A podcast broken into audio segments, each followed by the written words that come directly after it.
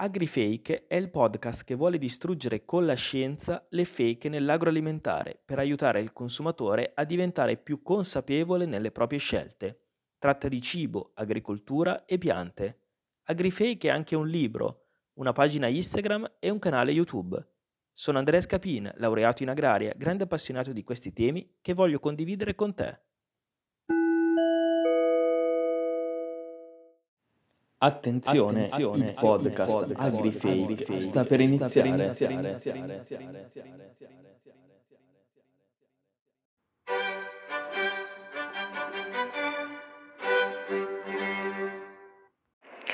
In questo podcast darò voce a tutti. Opinioni desuete, linguaggio volgare e pareri non political correct non verranno censurati. Se sei affezionato ad una divulgazione tradizionale ed educata, non ascoltare il podcast. Tipo, Simona, vuoi partecipare al mio podcast? Dai, no. Assolutamente no. Però lo ascolti. Dai, devi dire qualcosa perché sennò... Sì, lo ascolto. Lo ascolti? Veramente? Quando lo ascolti, cosa fai mentre ascolti? No. Non registrare. Era bellissimo. Buongiorno a tutti, benvenuti a questa nuova puntata del podcast AgriFake. Anche oggi abbiamo il grandissimo, e dico grandissimo onore di avere con noi il professore universitario Roberto Pilu. Posso dire Roberto Pilu e grazie, non sì. Roberto Salvatore Pilu? Meglio, sì, grazie. Meglio solo Roberto. Ti ringrazio veramente. No, non cominciare queste... No, dai, non puoi mettere la musica in sottofondo, te lo dico subito. Stoppala, non si può usare. L'altra volta non si può usare, non sono cambiate le regole. Allora, siamo tornati dalla pesca che è andata molto male oggi. E neanche non dirlo. Siamo tornati dalla pesca e quindi... 1-0 però. 1-0? Io una trota l'ho presa. Sì, è stata solo una coincidenza. Va bene. E abbiamo deciso di continuare nel nostro... Sarebbe nel mio podcast, poi tu sei l'intervistato. Sì, io sono un guest. Il guest, esatto, il guest d'onore. E oggi volevamo parlare di colture energetiche, visto che si parla molto di energia, tutti dobbiamo cercare di risparmiare sia per riscaldarci sia la corrente elettrica, quindi oggi parlare di energia è molto molto attuale, giusto? Assolutamente sì. Di questi tempi poi non ne parliamo perché, come giustamente detto, il costo dell'energia è schizzato alle stelle per la guerra. Ma il trend era partito anche prima della guerra tra l'Ucraina e la Russia. Per la transizione ecologica, dici? Sì, transizione ecologica, eccetera, eccetera. È un mondo dove abbiamo superato ormai gli 8 miliardi di abitanti. Siamo quasi a 9? No, abbiamo superato 8, sì, andremo probabilmente a 9, però... 8. Non siamo 8. 8. Mi sta venendo un'amnesia. No, siamo 8. 8 miliardi, 8. Ok. Per giunto 8. Sì, allora... La tematica sulle colture energetiche è abbastanza complessa, però la vorrei contestualizzare rispetto in generale alle energie rinnovabili. Uh-huh. Le energie rinnovabili si suddividono in eolico, sì, che è la forza del vento, una delle prime usate dall'umanità. Certo. Siamo ai mulini a vento, che normalmente servivano per macinare i cereali o per spostare l'acqua, per i vari dislivelli, per l'irrigazione, eccetera. Poi abbiamo usato il solare, continuiamo a usare il solare, il geotermico.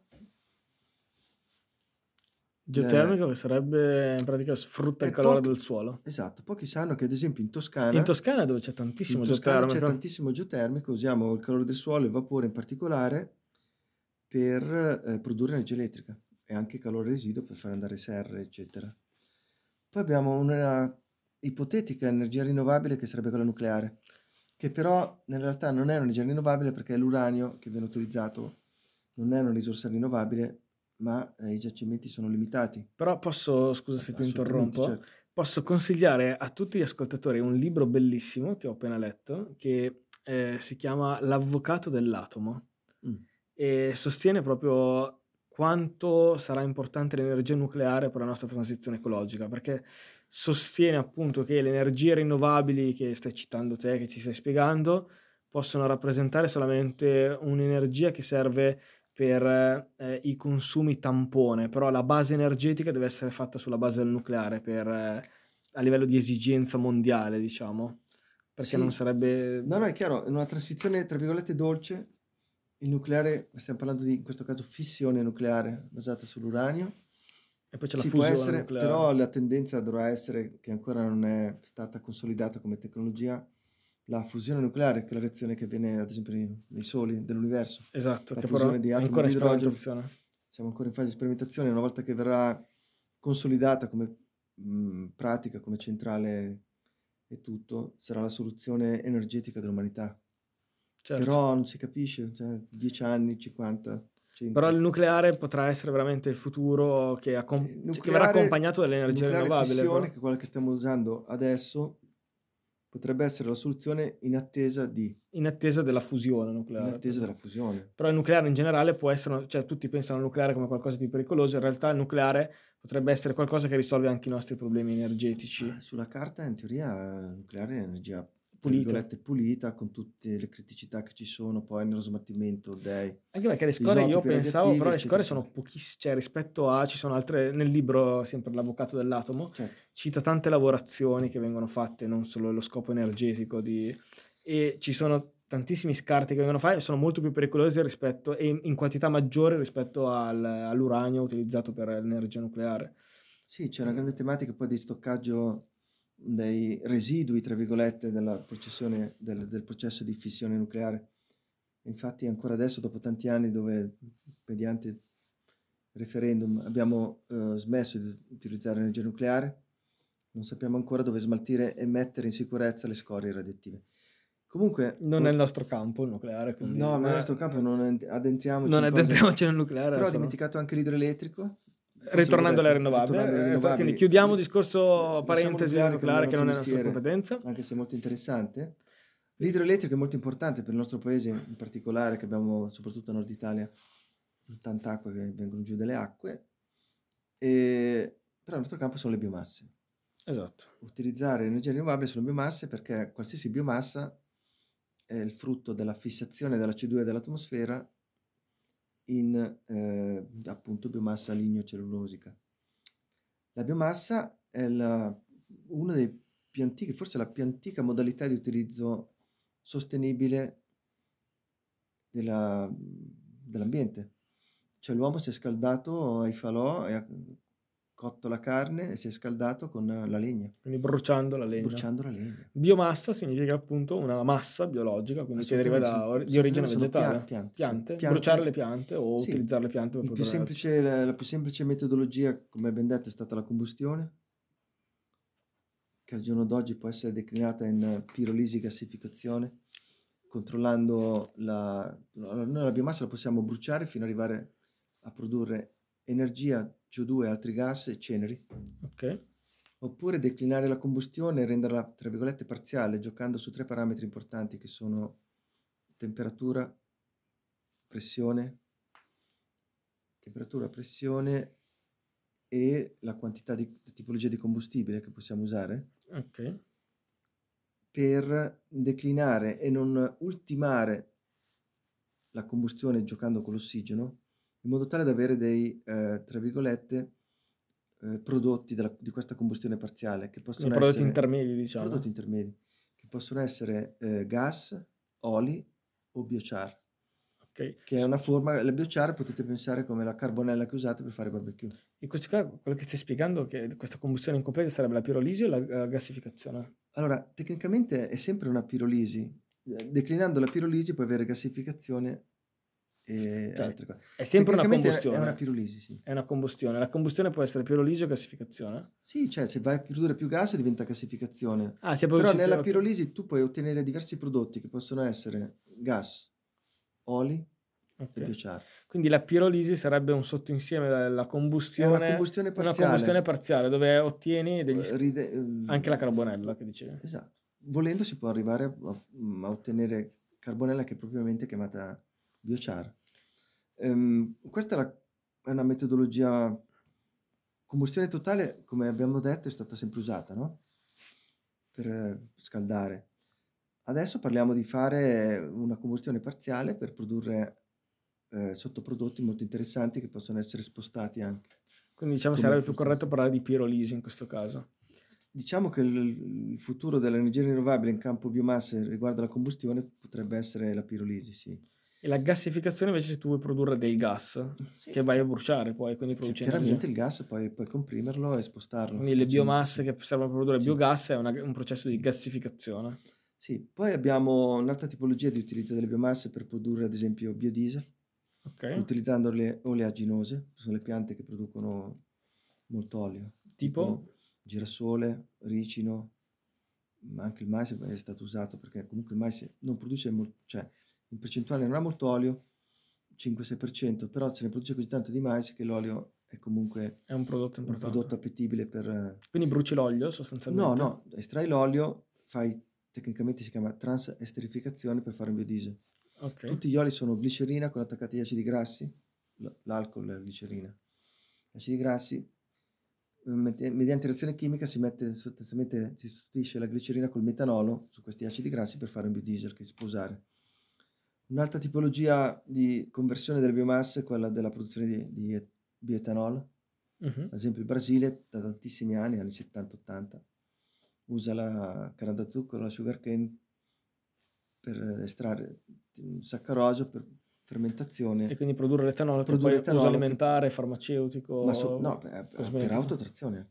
Ah, anche per attrazione. Assolutamente. Cioè, non sì, sono solo l'etanolo, perché l'etanolo, diciamo agli ascoltatori, è l'alcol etilico. Quello che... Etanolo, CH3, CH2H. L'alcol etilico, cioè sì, quello che c'è nel vino. Sì. Quello che c'è nel vino è la stessa cosa, che sì, però sì, viene usato in questo caso. Pochi sanno che in America circa il 40% di tutto il mais prodotto come granella è convertito a fare bioetanolo. Quante percentuali? 30-40, a seconda della... Sì. Ah, quindi una sì, buona parte. In questo processo si fa anche il mangime, però occhio, perché il processo di fermentazione rimane... un sottoprodotto della fermentazione che è feed, sostanzialmente mangime, che è usato per la... è una modalità di trasformazione della granella per fare feed, mangime, uh-huh, bioetanolo e anche CO2, perché quando c'è la fermentazione si produce CO2, che è anche qualcosa di pregiato perché serve tutte le bevande gasate che usiamo e anche per altri utilizzi. Viene addizionata alla CO2. Viene addizionata alla CO2. E poi passiamo, scusa se sono lungo, no, no, ma non sei lungo, alla... probabilmente... rispetto all'utilizzo delle biomasse, una delle più consolidate nel nostro paese, in Italia, la digestione anaerobica delle biomasse. Esatto, che sono i classici impianti di biogas che vengono molto criticati, ma esatto, spesso, sì, perché cioè, prendendo le autostrade, soprattutto nel nord Italia, e vediamo questi grandi teli bianchi spesso, verdi, sopra le gomme, no, aspetta, l'insilato. Ah, ok, per fare... Prendiamo questo insilato qui è per l'alimentazione delle vacche, ma anche per... la digestione anaerobica, perché alla fine il digestore anaerobico è come se fosse un rumore di una vacca. E cosa succede in questo digestione? Allora, questo è un processo antico e naturale, nel senso sarebbe il gas della palude. In condizioni anaerobiche... Anaerobica vuol dire senza ossigeno. Senza ossigeno la sostanza organica fermenta producendo metano. Quindi in maniera naturale? Naturale, sì. La fermentazione, un processo di fermentazione. Assolutamente. Quindi è stato consolidato e studiato da tanti anni, in particolare i leader europei sono la Germania e l'Italia. In Italia abbiamo più di 1200 fermentatori, digestori anaerobici, che come dicevi prima sono, andando in giro per l'autostrada e soprattutto nel nord, sono questi grandi costrutti con questa cupola normalmente verde o nera, questi cupoloni qua che servono a produrre biogas. Che biomassa si usa? Si usa mais, triticale o altre colture, in più si utilizzano anche le deiezioni degli animali. Tipo i liquami. I liquami, sì. Quindi sono i batteri che trasformano la sostanza organica. Trasformano la sostanza organica in metano. Il biogas sostanzialmente è metà metano CH4. Quindi loro digeriscono la sostanza organica per la loro alimentazione, da cui ricavano energia, sì, e nel frattempo producono un sottoprodotto che è il biogas, sì, che è quello che poi noi utilizziamo per produrre il gas che viene bruciato. Il biogas è bruciato, produce calore, fa girare come se fosse una dinamo, e questa energia prodotta dalla dinamo è immessa nella rete elettrica e produrre energia elettrica. Come sottoprodotto c'è il calore. Il calore serve per mantenere in temperatura il digestore anaerobico, che lavora attorno ai 40 gradi qua da noi, e più per fare teleriscaldamento. Questa è una tecnologia consolidata. Infatti aggiungo una cosa interessante, sì, che a Sant'Agata Bolognese, sì, paese della Lamborghini, stanno costruendo dei digestori anaerobici molto grandi il cui calore viene sfruttato dalla lavorazione della Lamborghini per alcuni processi industriali, perché serve il calore. Certo, calore, energia a tutti gli effetti è per la lavorazione del carbonio, credo. Per la lavorazione del carbonio delle auto. Può essere. Non sono se non ricordo male per quello. Sono esperto, ma il calore energia è chiaramente col prezzo dell'energia che tutti paghiamo la bolletta di riscaldamento, soprattutto al giorno d'oggi, è un bene prezioso. Possiamo usare diverse biomasse, in particolare è usato il trinciato di mais, che è esattamente lo stesso materiale che viene utilizzato, trinciato insilato, per l'alimentazione delle vacche. Ultimamente si sta lavorando anche su altre colture energetiche, si chiamano culture energetiche appunto, che magari dedicheremo un'altra puntata. No, ma questo, continuiamo qua, poi in questo podcast. A me sono le scuole che spezzano la per la produzione del biometano. C'è da dire che la digestione aerobica è nata diversi anni fa per andare incontro alla tematica della direttiva nitrati. Pochi sanno che la maggior parte degli animali allevati in Italia sono nel nord Italia. Certo. Sono vacche e suini in particolare, Pianura Padana, come l'odore, diciamo, può far supporre che girando per la Pianura Padana spesso sentiamo odore un po' di... A cui noi siamo abituati, però chi arriva dall'altra regione lo sente. Esatto, lo sente. Quindi c'è stato un grande problema sul discorso di questi liquami, cosa farne. E una soluzione è stata quella di utilizzarli, infatti normalmente la digestione anaerobica è associata ai grandi allevamenti. Chiaramente la digestione anaerobica non può funzionare solo con i liquami, perché il liquame la maggior parte è acqua, c'è poca sostanza secca. Normalmente il digestore funziona con i liquami di un'azienda più una cultura energetica dedicata, normalmente mais, triticale, frumento. Da noi il grosso è mais, per far funzionare il digestore anaerobico. Allora arriviamo... Quindi al contempo si può dare, diciamo, una risposta alla direttiva nitrati, nel senso che produciamo troppi nitrati e al contempo, quindi una tematica ambientale, e al contempo per gli imprenditori agricoli è stata una grande fonte di reddito, perché l'energia elettrica con le sovvenzioni e tutto e incentivi viene pagata chiaramente dallo Stato in maniera consistente. Certo, e arriverei, allora, si è detto che ci dilunghiamo troppo, magari la parte delle biomasse la analizziamo una seconda puntata, però complessa, volevo concludere questo episodio con un paio di domande. Certo. La prima è che le culture energetiche vengono spesso accusate di... nel senso che viene sottratto terreno a quella che potrebbe essere la produzione alimentare, e quindi molti accusano questi impianti di biogas come poco etici da questo punto di vista. Quindi cosa... Spegni la musica. Come vuoi commentare questa critica che viene spesso fatta dal cittadino medio? Ti voglio veramente ringraziare per questa domanda. Ma figurati. No, come diciamo sempre noi, se torniamo indietro di qualche anno, 100 anni fa ad esempio, sì, la superficie agricola era il 20%, 30% di qualsiasi tra virgolette, appezzamento era destinato a fini energetici. Nel senso, parte era destinato per legna da ardere, quindi ci teniamo un boschetto per riscaldare le case. Parte del terreno era utilizzato per fare foraggio per la potenza che serviva per coltivare la terra. Quindi i buoi? Che erano i buoi, bisognava fare foraggio per i buoi, che sarebbe il corrispettivo adesso dei trattori. Quindi storicamente è sempre stata usata la terra per fare energia. Quindi niente di nuovo, diciamo. Ma si torna passato. E poi c'è un altro discorso che... Il mondo era rinnovabile al 100% fino a 100-200. Prima del petrolio era tutto rinnovabile. Sì, sì, per forza. E poi c'è sempre da dire, il ragionamento, ognuno il suo terreno lo usa come vuole, quindi se il mercato chiede quel prodotto... Perché allora non sarebbe neanche etico costruire una nuova industria, per dire. Ma no, chiaro, ogni imprenditore agricolo... dispone della sua azienda rispetto alle regole imposte dalla soprattutto Comunità Europea, PAC, eccetera eccetera, normative nazionali e tutto. Però la contraddizione, diciamo, uso la terra per fare energia, non c'è mai stata, nel senso che il 20-30% è sempre stato utilizzato per produrre energia. Ancora adesso che percentuale i paesi che sono un'idea di quanta cultura era difficile dire un numero? Energie rinnovabili in generale? No, di quanto terreno usiamo per lo scopo energetico rispetto al totale. Marginale. Marginale, sostanzialmente, cioè, marginale. Sicuramente rispetto... più bassi rispetto al 30%. È marginale. Il terreno utilizzato per fare energia è marginale. Non è che stiamo dicendo di usare tutto il terreno, tutta la SAU per fare energia, chiaramente. Però, diciamo, con la globalizzazione i prezzi delle materie prime, delle commodities, dei prodotti agricoli si è abbassato tantissimo. Uh-huh.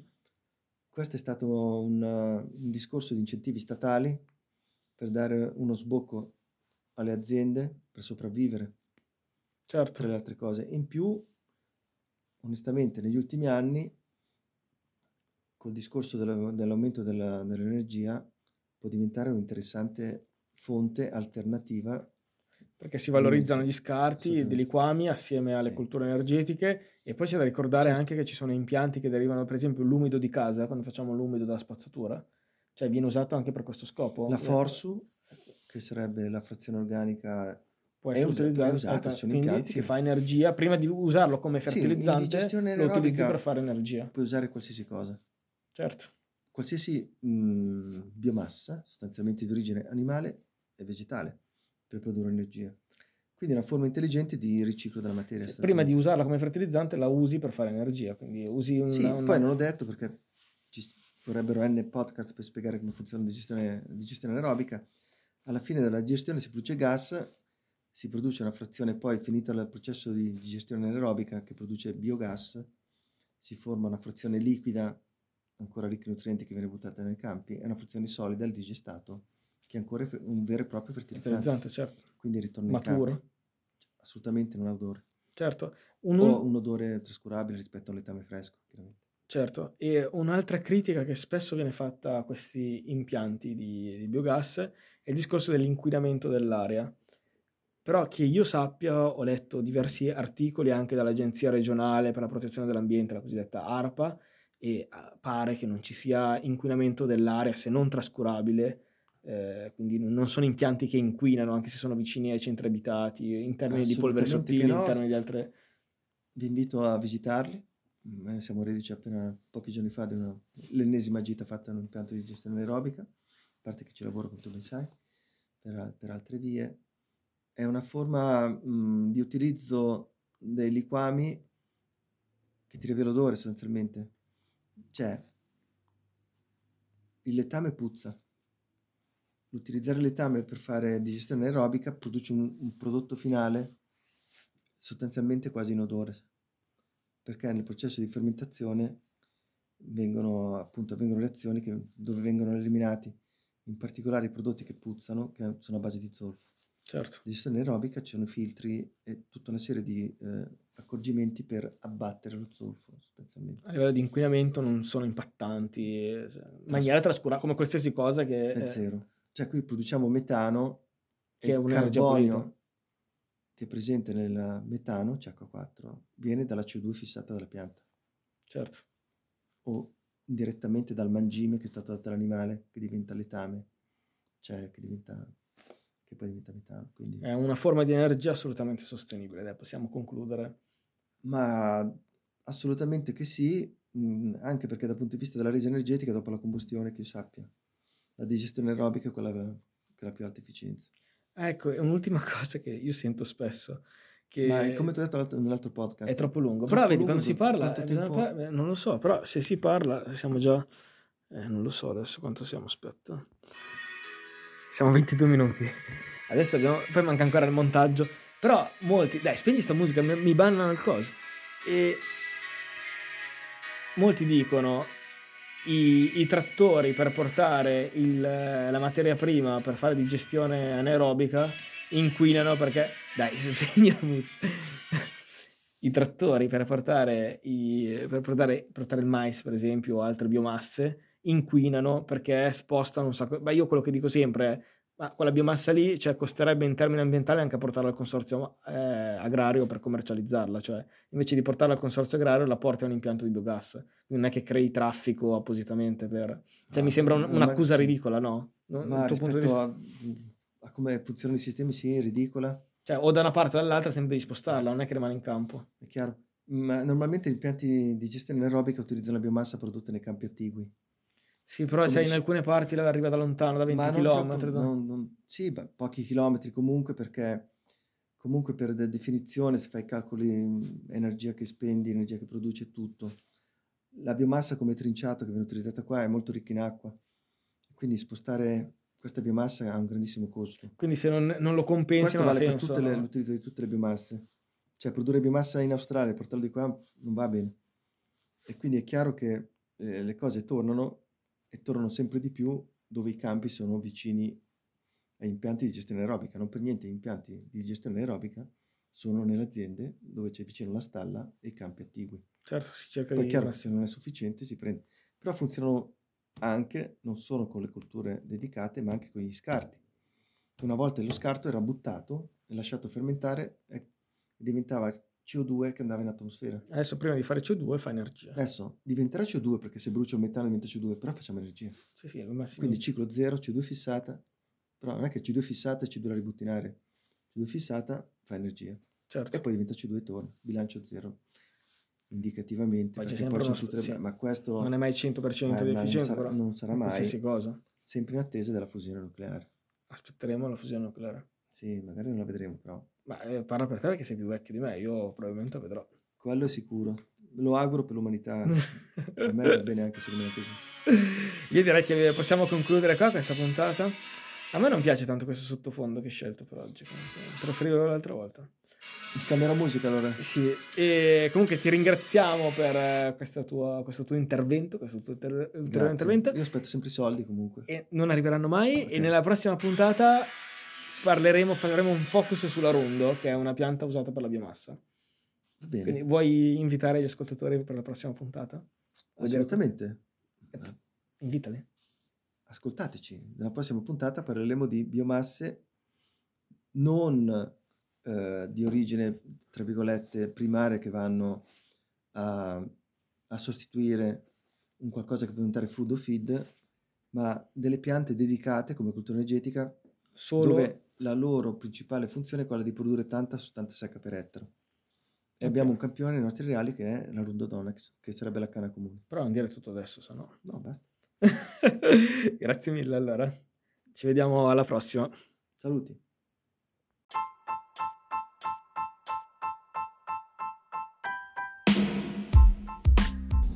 Oh Chicco, però sei pesante, sto guidando mica, ma vorrò un pelicoglione sempre così, tu, testi, podde, caste.